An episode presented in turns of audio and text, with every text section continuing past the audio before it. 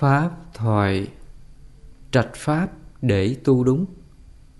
Giảng vào ngày mùng 8 tháng 12 năm 2017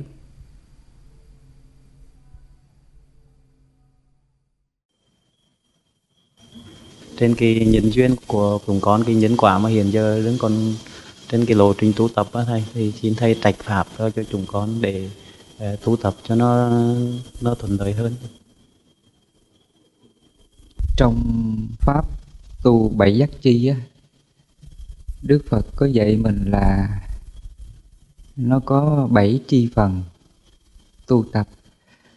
Thứ nhất là niệm giác chi, thứ hai là trạch pháp giác chi, thứ ba là tinh tánh giác chi, thứ tư là hỷ giác chi, thứ năm là khinh an giác chi thứ sáu là định giác chi. Thứ bảy là xả giác chi. À, nó có à, bảy chi phần gọi là bảy bồ đề phần á. Thì trong đó đức phật ngài có dạy mình là trạch pháp giác chi.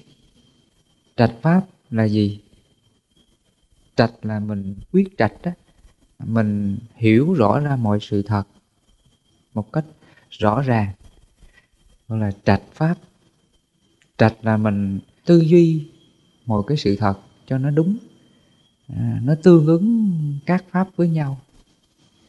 Ví dụ như là để mình đoạn trừ cái lậu hoặc phiền não sân đi. Trong mọi cái phiền não á, tham sân si á nó có cái pháp để đối trị nó thì trong đó nó có cái phiền não là sân. Và để mình đoạn trừ cái sân này á, thì mình phải trạch pháp.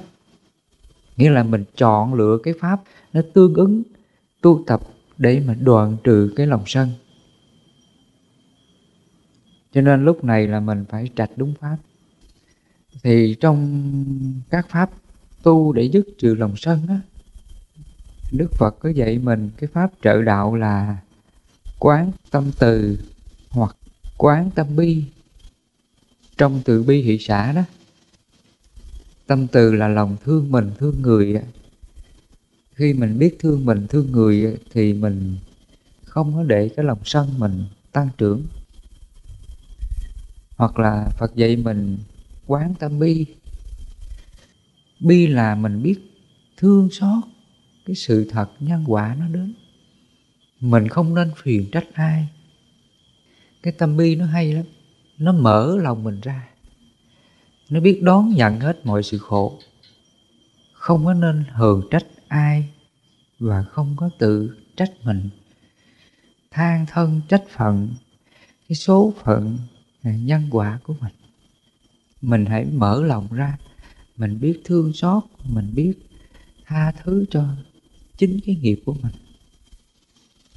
Khi mình trạch cái pháp bi tâm vô lượng, giải thoát hòa khổ như vậy á, để mà nó hóa giải cái gốc phiền não sân. Chỉ có cái tâm, từ tâm bi nó mới dứt trừ cái phiền não sân của ta. Chứ ngoài ra nó không có pháp nào mà đối trị cái tâm sân mình được. Cho nên trong cái pháp tu trạch pháp giác chi là như vậy trạch là mình chọn lựa cái pháp tu nó tương ứng với cái cái tâm phiền não của mình. Cái tâm mình nó đang sân giận với ai, buồn khổ ai á, thì mình phải tu tập cái pháp từ tâm vô lượng hoặc bi tâm vô lượng. Mình chọn lựa đúng cái pháp để mình tu. Một thời gian sau á khi mình thực hành cái pháp này thì cái tâm sân của mình á từ từ nó sẽ giảm liền. Đây là sự thật nha. Khi mà chúng ta biết ứng dụng cái pháp tu này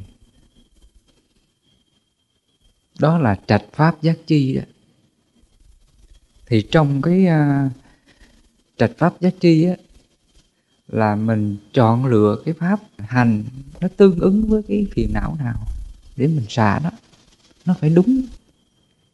Chứ mình không có tu chung chung được nha. Nghĩa là mình không có tu chung chung. Trước đây mọi người tu chung chung á. Tu chung chung là sao? Nghĩa là cái phiền não nào đến á, họ cứ tác ý một câu ngắn gọn à. ví dụ à, bên à, niệm phật á người ta dạy mình nam mô a di đà phật hoặc là nam mô bổn sư thích ca mâu ni phật. Bất cứ cái chuyện khổ gì đến, họ cứ tác ý câu đó. Họ cứ nhắc câu đó. Gọi là tu chung chung á.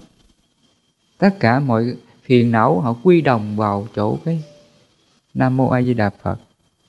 Coi như là xong. Hoặc có người tu cái pháp chung chung là niệm chú à, niệm thần chú á. Bất cứ cái khổ não gì đến nhân quả xấu gì đến, họ cứ niệm thần chú. Họ nghĩ rằng là thần chú này linh ứng nè, sẽ giúp cho họ cải hóa được những cái số phận nhân quả xấu của mình, để cuộc sống mình bình yên. Họ cứ tin vào cái câu thần chú đó, họ cứ niệm chú. Đó là cái pháp chung chung.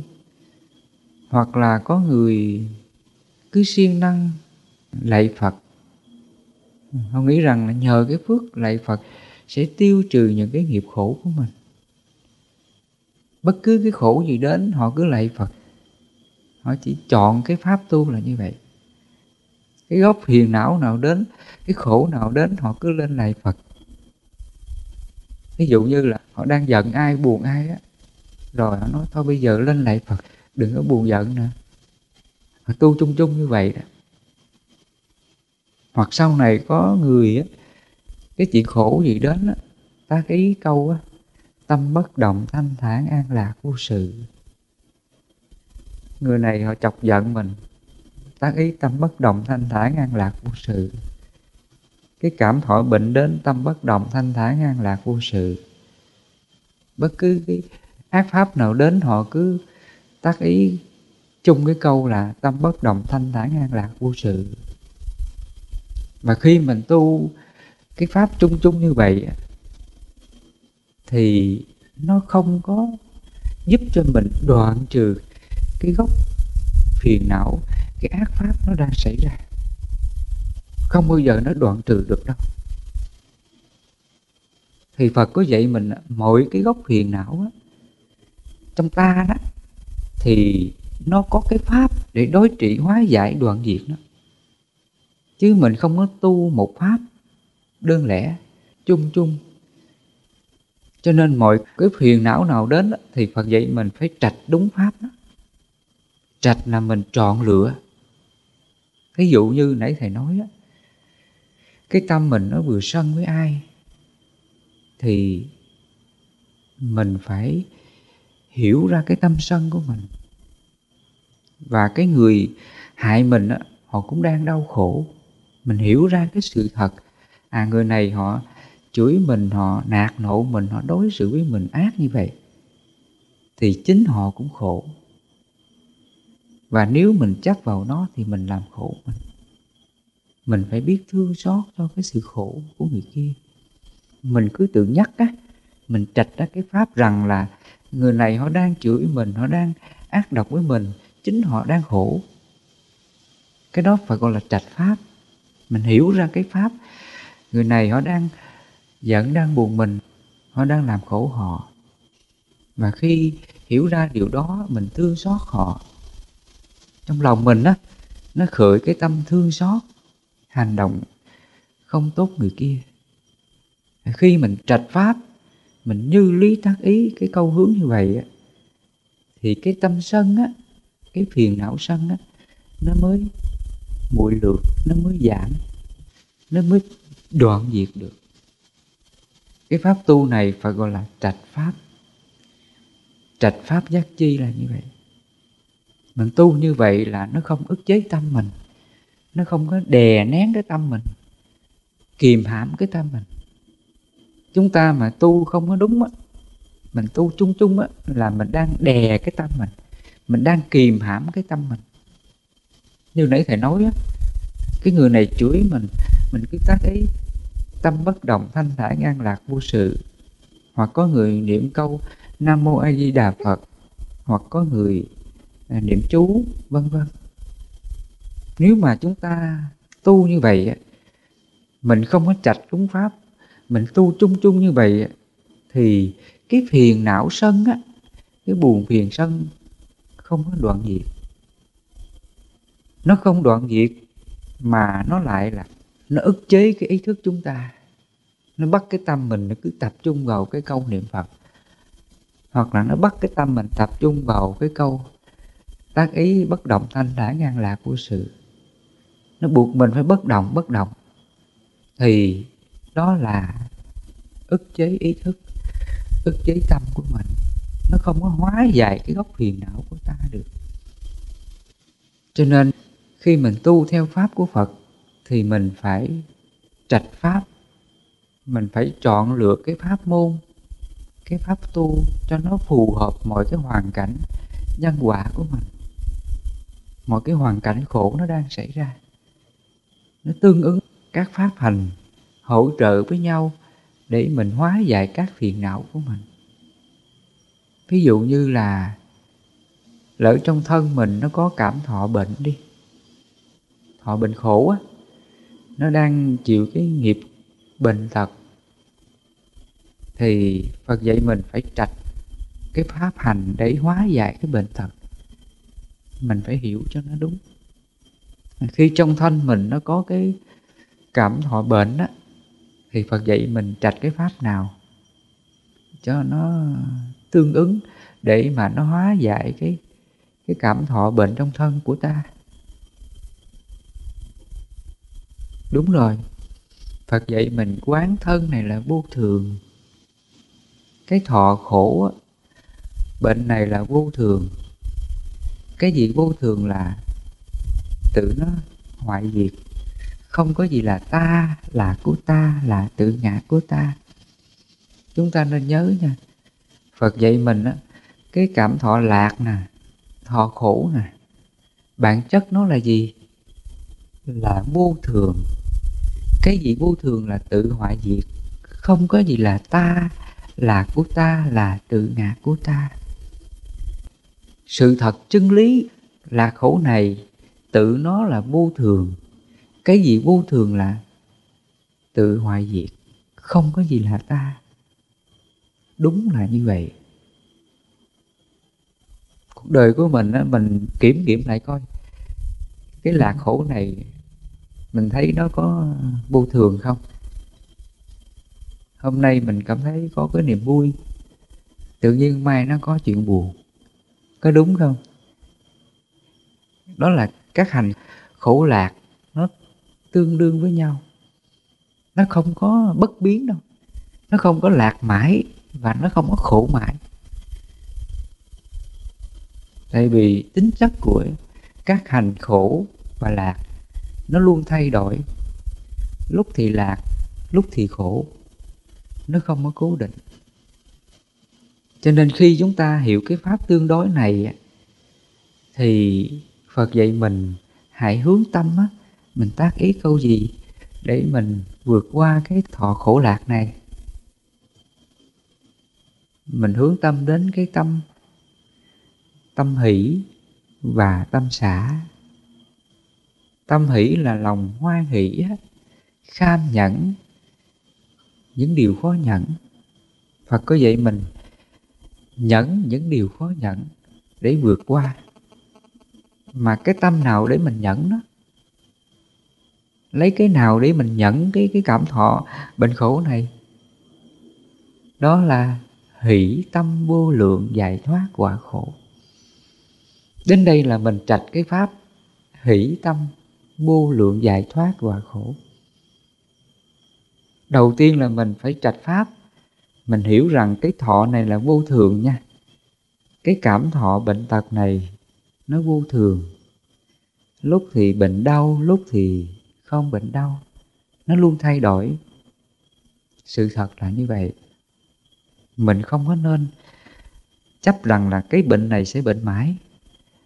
Không có như vậy cái bệnh này nó là thay đổi vô thường thôi. Mình không nên chấp nó. Và khi biết ra điều này á, thì phật dạy mình phải trạch cái pháp. Tác ý câu là hỷ tâm vô lượng, giải thoát hòa khổ. Mình đặt niệm á, vào cái tâm hỷ. Mình trú vào cái niệm hỷ. Chúng ta nên nhớ nha, khi trong cái tâm thức mình á mình dẫn tâm an trú vào cái pháp thiện nào Phật dạy á, thì tự nhiên cái phiền não trong lòng của ta nó tan biến sạch liền. Đây là sự vi diệu màu nhiệm không thể nghĩ lượng được. Cho nên, khi mà mình hiểu ra cảm thọ này vô thường sinh diệt, mình không còn cố chấp nó nữa. Mình không còn sợ nó là bệnh khổ chết nữa. tại vì nó thay đổi, không có gì của mình bây giờ là mình sống là mình còn có cảm thọ lạc khổ và khi mình mất đi á, thì cái lạc khổ này nó cũng hoại diệt hết. Cho nên phật nói các hành là vô thường, các pháp là vô ngã. Nhân quả này nó từ sinh diệt. Cái gì sinh, cái đó phải diệt. Mà khi nó diệt rồi, nó không còn cái gì là ta là của ta, là tự ngã của ta khi mình hiểu ra cái tính chất cảm thọ vô thường, vô ngã như vậy á, thì cái khái niệm chấp khổ, chấp lạc trong tâm mình nó sẽ biến mất liền. Khi mình hiểu ra mọi sự thật, chân lý nó hiện bày như vậy thì cái khái niệm mà chấp vào cái lạc khổ nó đoạn diệt ngay. Nó không còn vướng mắc nữa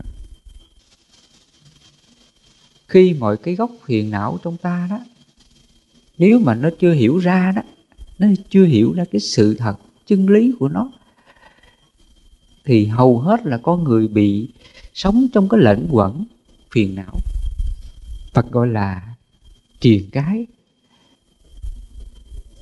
Triền cái là gì? Nó là năm cái mạng ngăn che, tham sân si mạng nghi. Nó che cái tâm của mình mình không thấy được cái sự thật, cái tâm của mình. Nó giống như là cái tấm gương đó. Cái tấm gương soi đó. Khi mà tấm gương soi này nó bị mờ hết, ố hết, bẩn hết, thì mình nhìn vào mình có thấy khuôn mặt mình không? Không có thấy. Thì cũng vậy, trong tâm mình hiện nay nó đang còn phiền não tham sân si nè nó vẫn có cái tâm đó nhưng mà mình không thấy được cái tâm đó. Cái đó Phật gọi là truyền cái. Cái lớp truyền cái tham sân si mạng nghi á, nó che mờ cái tâm mình. Mình không thấy mình tham, mình không thấy mình sân, mình không thấy mình si. Mà sự thật tâm mình nó đang tham sân si mạng nghi trong đó. Nó đang phiền não trong đó. Cho nên đến đây đức phật ngài mới dạy mình mình phải trạch pháp để mình hiểu ra cái gốc phiền não tham sân si này để mình xả nó từ từ. Cũng giống như là khi mà cái tấm gương đó bị ố bẩn đó, thì mình phải lấy cái gì mình lau nó. Mình phải lấy nước lau nó. Nhưng mà để mà lau cho nó sạch trong ra đó mình phải chọn cái nước nào chứ? Chứ bây giờ mình lấy cái vải khô mình lau bình thường như vậy, nó đâu có hết đâu. Mình phải chọn cái nước lau của nó thì nó mới sạch. Thì cái tâm của ta cũng vậy. Để mình hiểu nó ra đó, hiểu cái gốc tâm của mình á, thì Phật dạy mình phải trạch đúng cái pháp của nó mình phải tu đúng cái pháp của nó. Ví dụ thầy vừa nói hồi nãy là cái cảm thọ này là vô thường. Cái gì vô thường là tự nó sinh và nó diệt. Khi biết như vậy thì mình mới trạch cái pháp nữa là, thôi, hãy hoan hỷ, bằng lòng chấp nhận cái cảm thọ này. Vì nó vô thường tự sinh tự diệt mình chấp là mình khổ mình thôi. Thôi mình hãy hoan hỷ đi. Hãy bằng lòng, vui vẻ cảm thọ này. Lúc mà mình trạch pháp đó, mình chọn lựa cái pháp tu nó à, đúng như vậy thì cái tâm mà sợ hãi đó, nó lo lắng cái cảm thọ bệnh này á, còn không? Nó sẽ giảm dần, nó sẽ mũi lượt dần mũi lượt dần. Cái pháp tu này Phật gọi là trạch pháp giác chi. Thầy nói nó dài dòng như vậy để thầy giúp cho quý phật tử mình hiểu ra cái pháp hành tương ứng với các phiền não để mình hóa giải, mình đoạn diệt nó. Cho nên lúc mình tu là Phật dạy mình phải học pháp. Mình học chánh pháp Phật càng nhiều á thì mình mới trạch đúng pháp. Cho nên trạch pháp nó là cái cái pháp tu chọn lựa đúng pháp để mà đoàn diệt gốc phiền não nha. Và muốn trạch đúng pháp á, thì mình phải học pháp phải nghe pháp. Những gì chưa hiểu thì phải hỏi cho nó hiểu. Những gì chưa thông suốt là phải thông suốt. Thì mình phải được học một cách thông suốt về các pháp hành của Phật. Ngày xưa Phật gọi là đa văn nghe nhiều và tích tập. Trong bảy vi diệu pháp đoạn trừ lậu hoặc thì Phật có dạy mình là đa văn. Đa văn là gì? Là mình học những điều Phật dạy đó. Mình siêng năng trau dồi những điều Phật dạy, học những điều Phật dạy về chánh pháp của Phật. Hàng ngày mình trau dồi, mình huân tập chánh pháp của Phật gọi là đa văn nha. Do mình huân tập cho nên trí nhớ mình nó nhớ rõ những điều Phật dạy. Cái này mình phải trau dồi. Mình có đầy đủ tư lương, đầy đủ cái tri kiến, hiểu biết về chân lý của Phật. Thì khi đó đó, dù cái quả khổ nào đến thì chúng ta đều có pháp hành để mình tương ứng, để mình trạch đúng pháp đó. Thí dụ như là khi mình ăn đi, lỡ thức ăn nó có dở, hoặc là người ta cúng dường mình không đầy đủ, thiếu thốn, vân vân, thì khi đó mình trạch cái pháp gì? Mình trạch cái pháp là sống. Thiểu dục, tri túc, ít muốn biết đủ. Ai cho gì ăn nấy. Phật cứ dạy mình là cái pháp biết đủ. Hãy tự bằng lòng với những gì mình đang có. Lỡ hôm nay người ta cho thức ăn ít thì mình cứ hoan hỷ mà ăn. Dù ít nhưng mà cũng hoan hỷ ăn. Hãy bằng lòng, vui vẻ mình ăn. Khi mình trạch cái pháp biết đủ, tri túc như vậy thì trong tâm mình nó có khởi cái tâm tham là muốn ăn ngon, ăn nhiều không? Hết liền. Khi mình trạch đúng cái pháp biết đủ, tri túc, có gì ăn nấy, không có đòi hỏi cao lương mỹ vị, không có ngon dở trong cái việc ăn uống. Lỡ ngày hôm nay người ta không cho mình thức ăn thì mình cũng hoan hỷ luôn.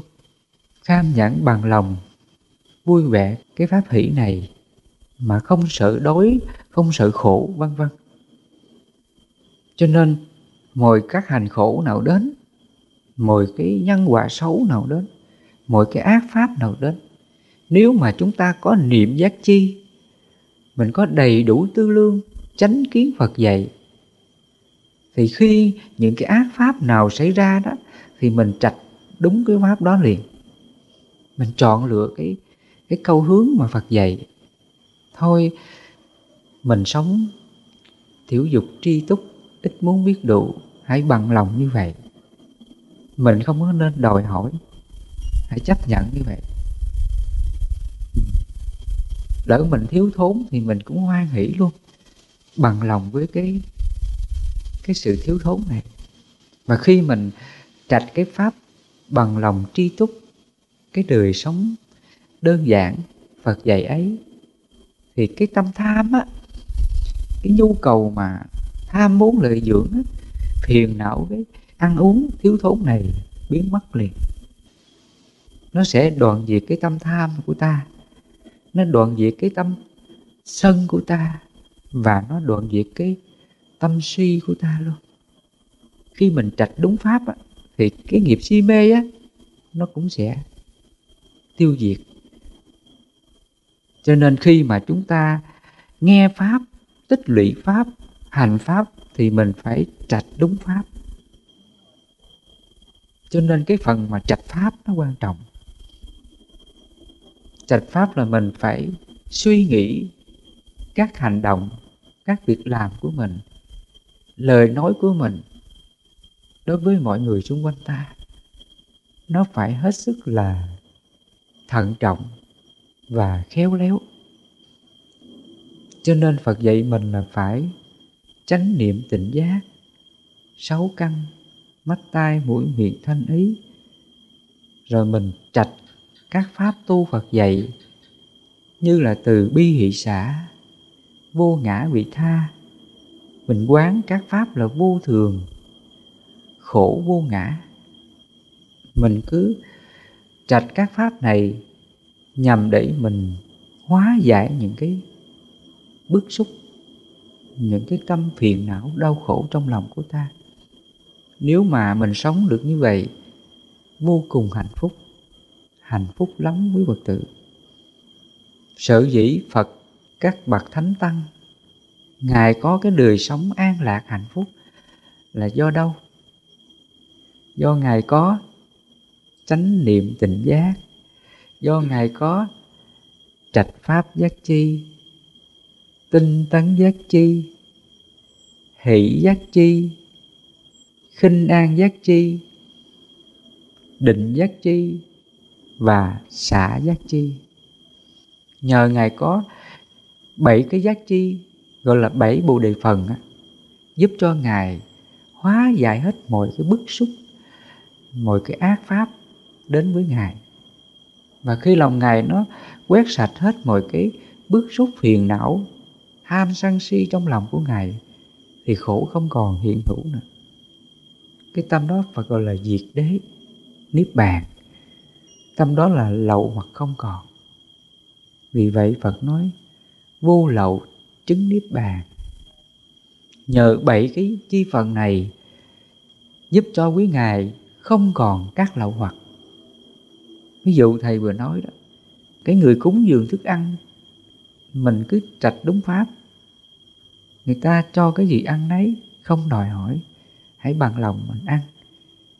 À, khi mình trạch pháp chắc chi như vậy thiểu dục tri túc như vậy thì cái tâm tham muốn ăn ngon ăn tốt nữa không còn.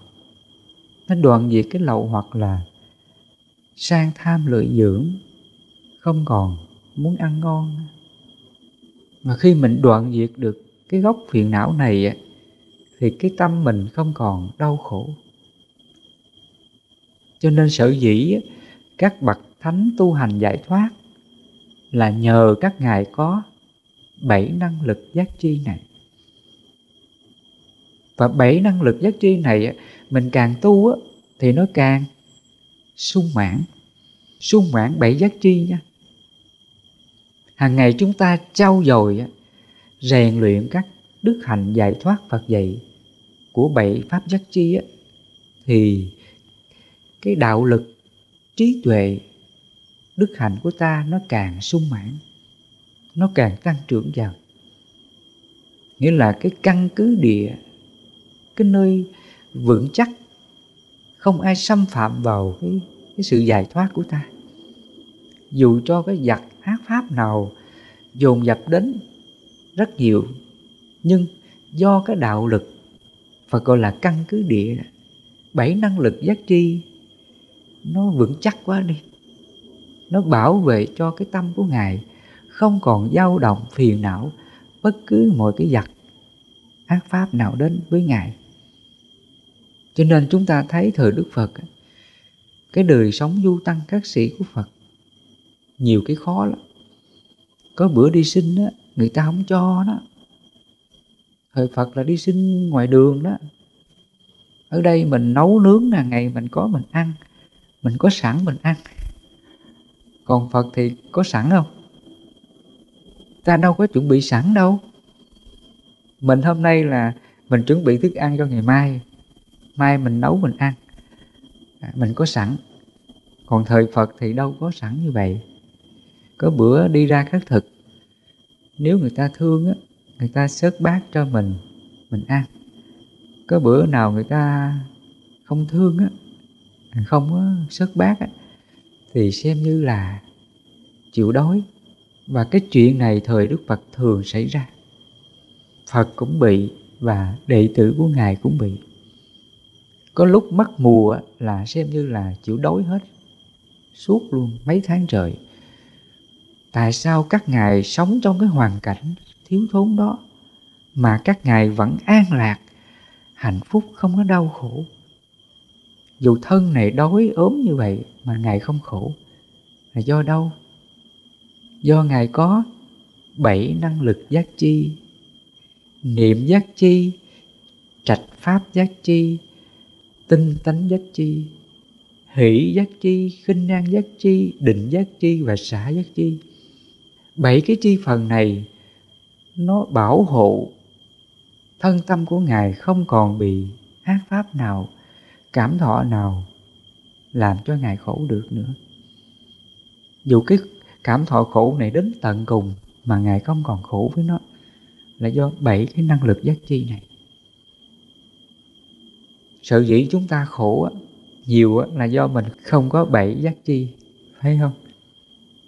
À, khi cái khổ gì đến thì mình ngồi đó mình than mình sợ là mình suy nghĩ theo cái chiều hướng phiền não. Nó lo điều này nó sợ điều kia nó đau khổ điều nọ. Nó cứ lẩn quẩn lẩn quẩn lẩn quẩn trong đầu mình cái niệm đó. Cái tâm đó phải gọi là kiết sự mình bị cái nghiệp tham sân si này nó chi phối mình. Từ đó mà nó suy ra những cái điều đau khổ. Tâm đó là kiết sử. Con người khổ là do cái kiết sử phiền não đó. Chúng ta khổ là do cái tâm làm chấp. Mình chấp đủ thứ hết. Chấp càng nhiều thì khổ càng nhiều. Cho nên chính vì lẽ đó mà phật dạy mình tu tập bảy giác chi để mình xả những cái tâm chấp đó. Mình xả càng nhiều thì khổ càng hết. Trong đó phật dạy mình là trạch pháp giác chi. Mọi cái khổ nào đến thì mình hiểu cho nó đúng cho ra cái lẽ thật của nó để mình hóa giải nó là như vậy. Cho nên người tu tập trạch pháp giác chi á, là người ta không có sợ khổ không có sợ đói nè. Không có sợ à, người này hại mình nè. Người này à, ác với mình. Họ không có sợ những cái khổ đến. Người tu bảy giác chi á, cái khổ đến nhiều chừng nào á, thì nó làm cho cái bảy chi phần này càng phát triển nhiều chừng đấy. Như nãy giờ thầy nói á, cái trạch pháp giác chi nó tuyệt diệu lắm. Bất cứ một cái khổ nào đến thì nó hiểu ngay liền. Nó giống như là cái người mà giải toán á. Cái người mà học toán mà rành á, thì bất cứ cái bài toán nào giải cũng được. Cái người này là do họ có cái thông minh, họ nắm rõ cái kiến thức gốc. Thì người có cái trạch pháp giác tri cũng vậy. Người ta đã hiểu rõ hết chân lý của phật thì họ không có sợ những cái khổ nào đến nữa. Cái khổ nào đến là họ hiểu ngay liền. Thí dụ như cái người này đến à, chửi mình đi, thì nó hiểu liền à. à thôi, họ chửi lát họ đi mà. Nhân quả là vô thường mà. Tâm mình hỷ xả đi. Chỉ cần là nó hướng tâm đến, nó trạch cái pháp, nhân quả vô thường, tự sinh tự diệt, tâm này hãy hoan hỷ hãy buông xả. Chỉ cần mình trạch pháp mình tác ý ra cái câu hướng như vậy thì cái tâm mà giận tan biến ngay liền. Lúc mình mới tu á thì mình nhắc mình nhắc cái nhân quả như vậy. À, người này lại nợ nhân quả với mình như vậy. À, mình phải nhắc tới nhắc lui á để cho nó nhớ. Và khi mình nhắc một thời gian á thì nó tạo thành cái gì? Đúng rồi nó tạo thành cái ý thức lực. Nói theo cái cái ngôn ngữ thời đại là trở thành cái phản xạ tự nhiên. Nó trở thành cái phản xạ tự nhiên trong cái ý thức của ta thì trong ba hành và có vậy mình là thân hành khẩu hành và ý hành. Ví dụ cái thân hành khi mình mới tập viết ấy, mình tập viết chữ á, thì sao? Nó cũng chậm lắm. Mình gò mình nắng nót. Và mình phải chịu khó rèn luyện tập viết một thời gian á thì mình mới viết được phải không? Và khi viết được rồi mình phải viết cho nó đẹp lên. Và khi nó đẹp được rồi thì nó nhanh lên. Từ từ nó mới hoàn thiện được cái nét chữ một cách tự nhiên được. Mà khi nó được rồi á thì từ nay về sau mình còn tập nữa không? Đâu tập nữa. Thì khi mình cần viết là viết được liền. Cứ đặt bút xuống là viết lúc nào cũng được. Tại vì nó trở thành là cái phản xạ tự nhiên. Cái đó gọi là thân hành là như vậy. Khẩu hành cũng vậy. À, khi mình nói cái lời thiện á, quen rồi á, mai mốt mình nói lời ác không được. Hoặc ngược lại nếu mình nói cái lời nói ác á, chê bai chỉ trích dèm va thì thời gian nó cũng tạo thành cái thói quen của nó cái nghiệp của nó nè cho nên nghiệp chẳng qua là thói quen thôi các hành động của mình thôi không có bỏ được. Và khi mình tạo cái nghiệp xấu á, thì nó khổ. Còn nếu mình tạo cái nghiệp thiện á, là nó hạnh phúc cũng vậy, trong cái ý chúng ta, nó cũng có tạo ra cái thói quen đó. Ví dụ như là cái người này vừa đến gặp mình, họ có những hành động không đúng, thì cái ý mình nó hơi hờn trách cái người kia, thì mình nhắc liền, thôi không được không được hờn, không được trách. Nếu mình hờn, mình trách là làm khổ mình tâm này hãy hỷ xả đi. Nhân quả là vô thường mà. Nhân quả tự sinh, tự diệt, hợp tan hết. Trách làm gì? Cho nên đến đây là mình đấu tranh với cái lương tâm mình nhiều lắm. Vì vậy phật nói, chiến thắng vạn quân không bằng chiến thắng chính mình. Chiến thắng chính mình là oanh liệt nhất. Cho nên lúc này là mình chiến thắng với lương tâm của mình. Vì lương tâm mình nó đang còn nghiệp mà. Mình phải chiến thắng cái nghiệp này. Nó cực khổ lắm. Cũng giống như là cái người mới tập viết mới tập viết là cực khổ lắm. Nắng nót từng chút từng chút. Mỏi tay lắm. Thì khi mà chúng ta đang tu cũng vậy cái nghiệp tham sân si mình còn nhiều á, thì lúc mình tu nó rất là cực. Dù cực đó, nhưng mà mình cứ tinh tấn. Phật gọi là tinh tấn lực. Hãy siêng năng để mình mài dũa à, mình sửa cái tâm mình từng chút. Tâm mình vừa giận ai là mình nhắc liền. Mình trạch pháp giác chi, mình như lý tác ý các pháp hành của phật để mình xả nó từ từ. Cứ siêng năng mình xả. Và mình cứ tu tập như vậy thì lâu dần á, cái thiện pháp này nó càng tăng trưởng lên. Và khi nó tăng trưởng lên á, dù là cái giặc ác pháp nào đến, rất là nhiều. Chỉ cần là mình hướng tâm đến, mình nhắc thì cái ác pháp này nó tiêu diệt ngay liền.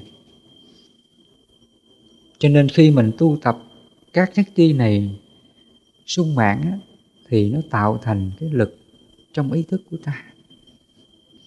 Cái tâm của ta đến đây Phật nói định tĩnh nhu nhuyến dễ sử dụng. Trong kinh Đức Phật thường dùng cái từ tâm định tĩnh nhu nhuyến dễ sử dụng.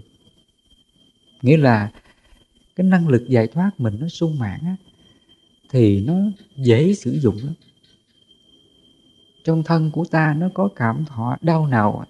Chỉ cần nó chú tâm chánh niệm tỉnh giác, biết thọ này là vô thường, thì nó hết lo sợ, hết buồn khổ liền. Nó dập tắt cái phiền não ngay liền. Còn nếu chúng ta không có cái bảy năng lực giác chi á, không có niệm giác chi, không có trạch pháp giác chi á, thì khi mà ác pháp đến á, tâm mình nó sợ lắm nó sợ hãi đủ thứ hết.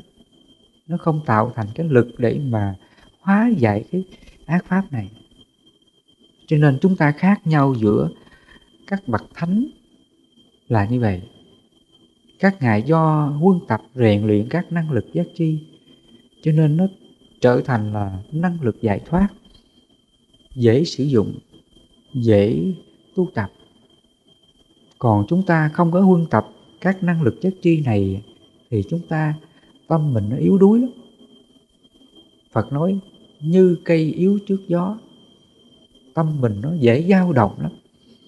Cái ngọn cây mình thấy, chỉ cần một cơn gió thoảng qua là nó lung lay, nó dao động liền. Ai nói một câu nói không vừa lòng là buồn liền, giận liền, tự ái liền. Nghiệp mình nó chi phối liền, nó làm cho mình đau khổ, sống trong địa ngục liền còn tâm của bậc thánh, người ta có năng lực giác chi á. Niệm giác chi, trạch pháp giác chi, tinh tấn giác chi, hỷ giác chi. Ngài hoan hỷ hết, đón nhận hết, không có sợ hãi, không có lo lắng gì. Thì tâm đó là giải thoát niết bàn. Ngài giải thoát là nhờ có năng lực giác chi, bảy bồ đề phần. Còn ta không được giải thoát là mình không có năng lực đó thôi. Cho nên hôm nay phật tử ờ, hỏi thầy về cái pháp giác chi, hỏi về trạch pháp, mình tu cho đúng. Thì thầy ờ, giúp cho quý phật tử hiểu ra cái pháp. Phật dạy là như vậy. Và trong đó cái pháp là trạch pháp giác chi người nào mà tu đúng cái pháp này tu đến đâu là có, giải thoát đến đó liền. Cái trạch pháp giác chi này nó giống như là cái mũi tên đó khi mình bắn cái mũi tên, nó trúng đích liền. Cái người mà tu trạch pháp giác chi đúng á, thì cũng giống như là người bắn tên đó chỉ cần họ bắn là nó trúng đích liền đó là người tu trạch pháp giác chi đúng. Nghĩa là họ hiểu nhân quả của họ chính xác lắm. Khi họ hiểu đúng rồi thì họ tương ứng các pháp hành để mà đoạn trừ các phiền não một cách nhanh chóng liền. Còn người mà trạch pháp không đúng á, cũng giống như là người bắn tên trật phần đầu thầy nói đó, họ tu chung chung họ không có trạch pháp. Họ không có hiểu được những cái quả khổ đến. Rồi họ không có hiểu được các pháp hành nào để mà đoạn trừ quả khổ đó. Đa phần người ta tu chung chung mà. Khi khổ đến là người ta cứ vào chùa, khấn vái phật, phù hộ cho con tay qua nạn khỏi. Họ cứ nghĩ rằng là phật linh ứng phù hộ cho mình hết khổ. Nhưng mà đức phật đâu có giúp mình cái này được khổ này là do tâm mình tạo ra. Nếu mình hiểu nó mình buông xả nó, thì ngay đó là khổ hết. Khổ này là do tâm tạo ra.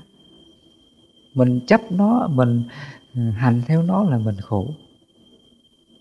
Còn mình trạch pháp giống như phật, mình hỷ xả hết, mình buông xả hết, thì đâu có cái khổ nào mà tác động vào tâm của ta được.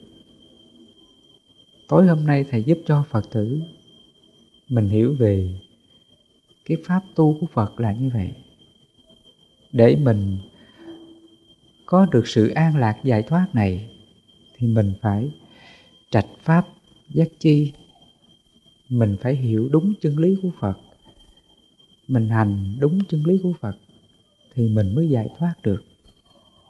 Còn nếu mình hành sai á, mình hiểu sai á thì dù mình có tu tập bất cứ pháp môn nào, cũng là dậm chân tại chỗ. Rồi mình cũng tiếp tục ngập lặng trong biển khổ thôi. Không có giải quyết được cái khổ của ta đâu. Thì tối hôm nay thầy giúp cho quý phật tử hiểu về trạch pháp giác chi trong bảy bồ đề phần hy vọng rằng qua cái buổi à, pháp thoại này, phật tử chúng ta giác ngộ ra, chân lý phật dạy. Mình xem nó là hành trang, là tư lương để giúp mình hướng về bờ giác ngộ giải thoát. Mình hãy đặt lòng tin vững chắc vào chánh pháp này để tâm của ta càng được giải thoát. Mình không còn chịu những cái khổ nào đến với ta nữa ngày xưa ai mà hiểu được cái pháp này là người ta chứng liền à. người ta xả được những cái phiền não, cố chấp trước đây. Người ta buông xả ngay hiện tại này là chứng đạo liền. Người ta chứng là như vậy đó. Khi hiểu ra là mình buông hết, mình lấy gì khổ nữa. Nó cũng giống như là chiếc xe đó. Khi chiếc xe này nó không còn chở nặng nữa thì nó còn vất vả không? Không còn. Mình buông xuống hết những cái cố chấp phiền não trong lòng của ta thì khổ không còn. Sở dĩ bây giờ mình khổ nhiều là do mình còn còn nắm giữ, không chịu bỏ, không chịu buông bỏ. Cái gì cũng giữ hết, mà khổ thôi. Trong vũ trụ này nó có cái sự thật đó nhân quả nó vận hành theo cái nghiệp. Mình buông minh đó, mình hành động theo nghiệp á thì nhân quả nó cứ duy hợp. Mình cứ khổ mãi à rồi mình cứ tái sinh mãi. Khi mình tắt thở rồi cái nhân quả này nó duy hợp tái sinh một đời khác. Còn nếu mình có trí tuệ mình biết làm chủ ba hành động á thân hành khẩu hành ý hành rồi mình không có buồn giận không có lo sợ thì ngay đó là hành diệt sạch và khi hành diệt thì thức diệt khổ không còn nữa. Thì lấy gì để nó duyên hợp, nó tái sinh? Danh sắc không còn nè, lục nhập không còn nè, xúc không còn, thọ ái, thủ hữu, sanh, lão tử. Chấm dứt ngay cái giờ phút hiện tại.